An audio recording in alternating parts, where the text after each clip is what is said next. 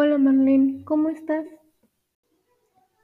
Quería hablar contigo sobre el Día de Muertos.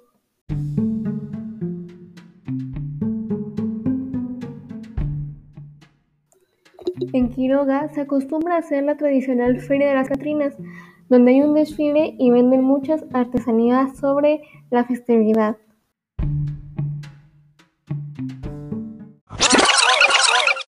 Hola Pau, sí, me encanta la idea. Es una de las fechas que más me gustan y es una de las fechas más importantes.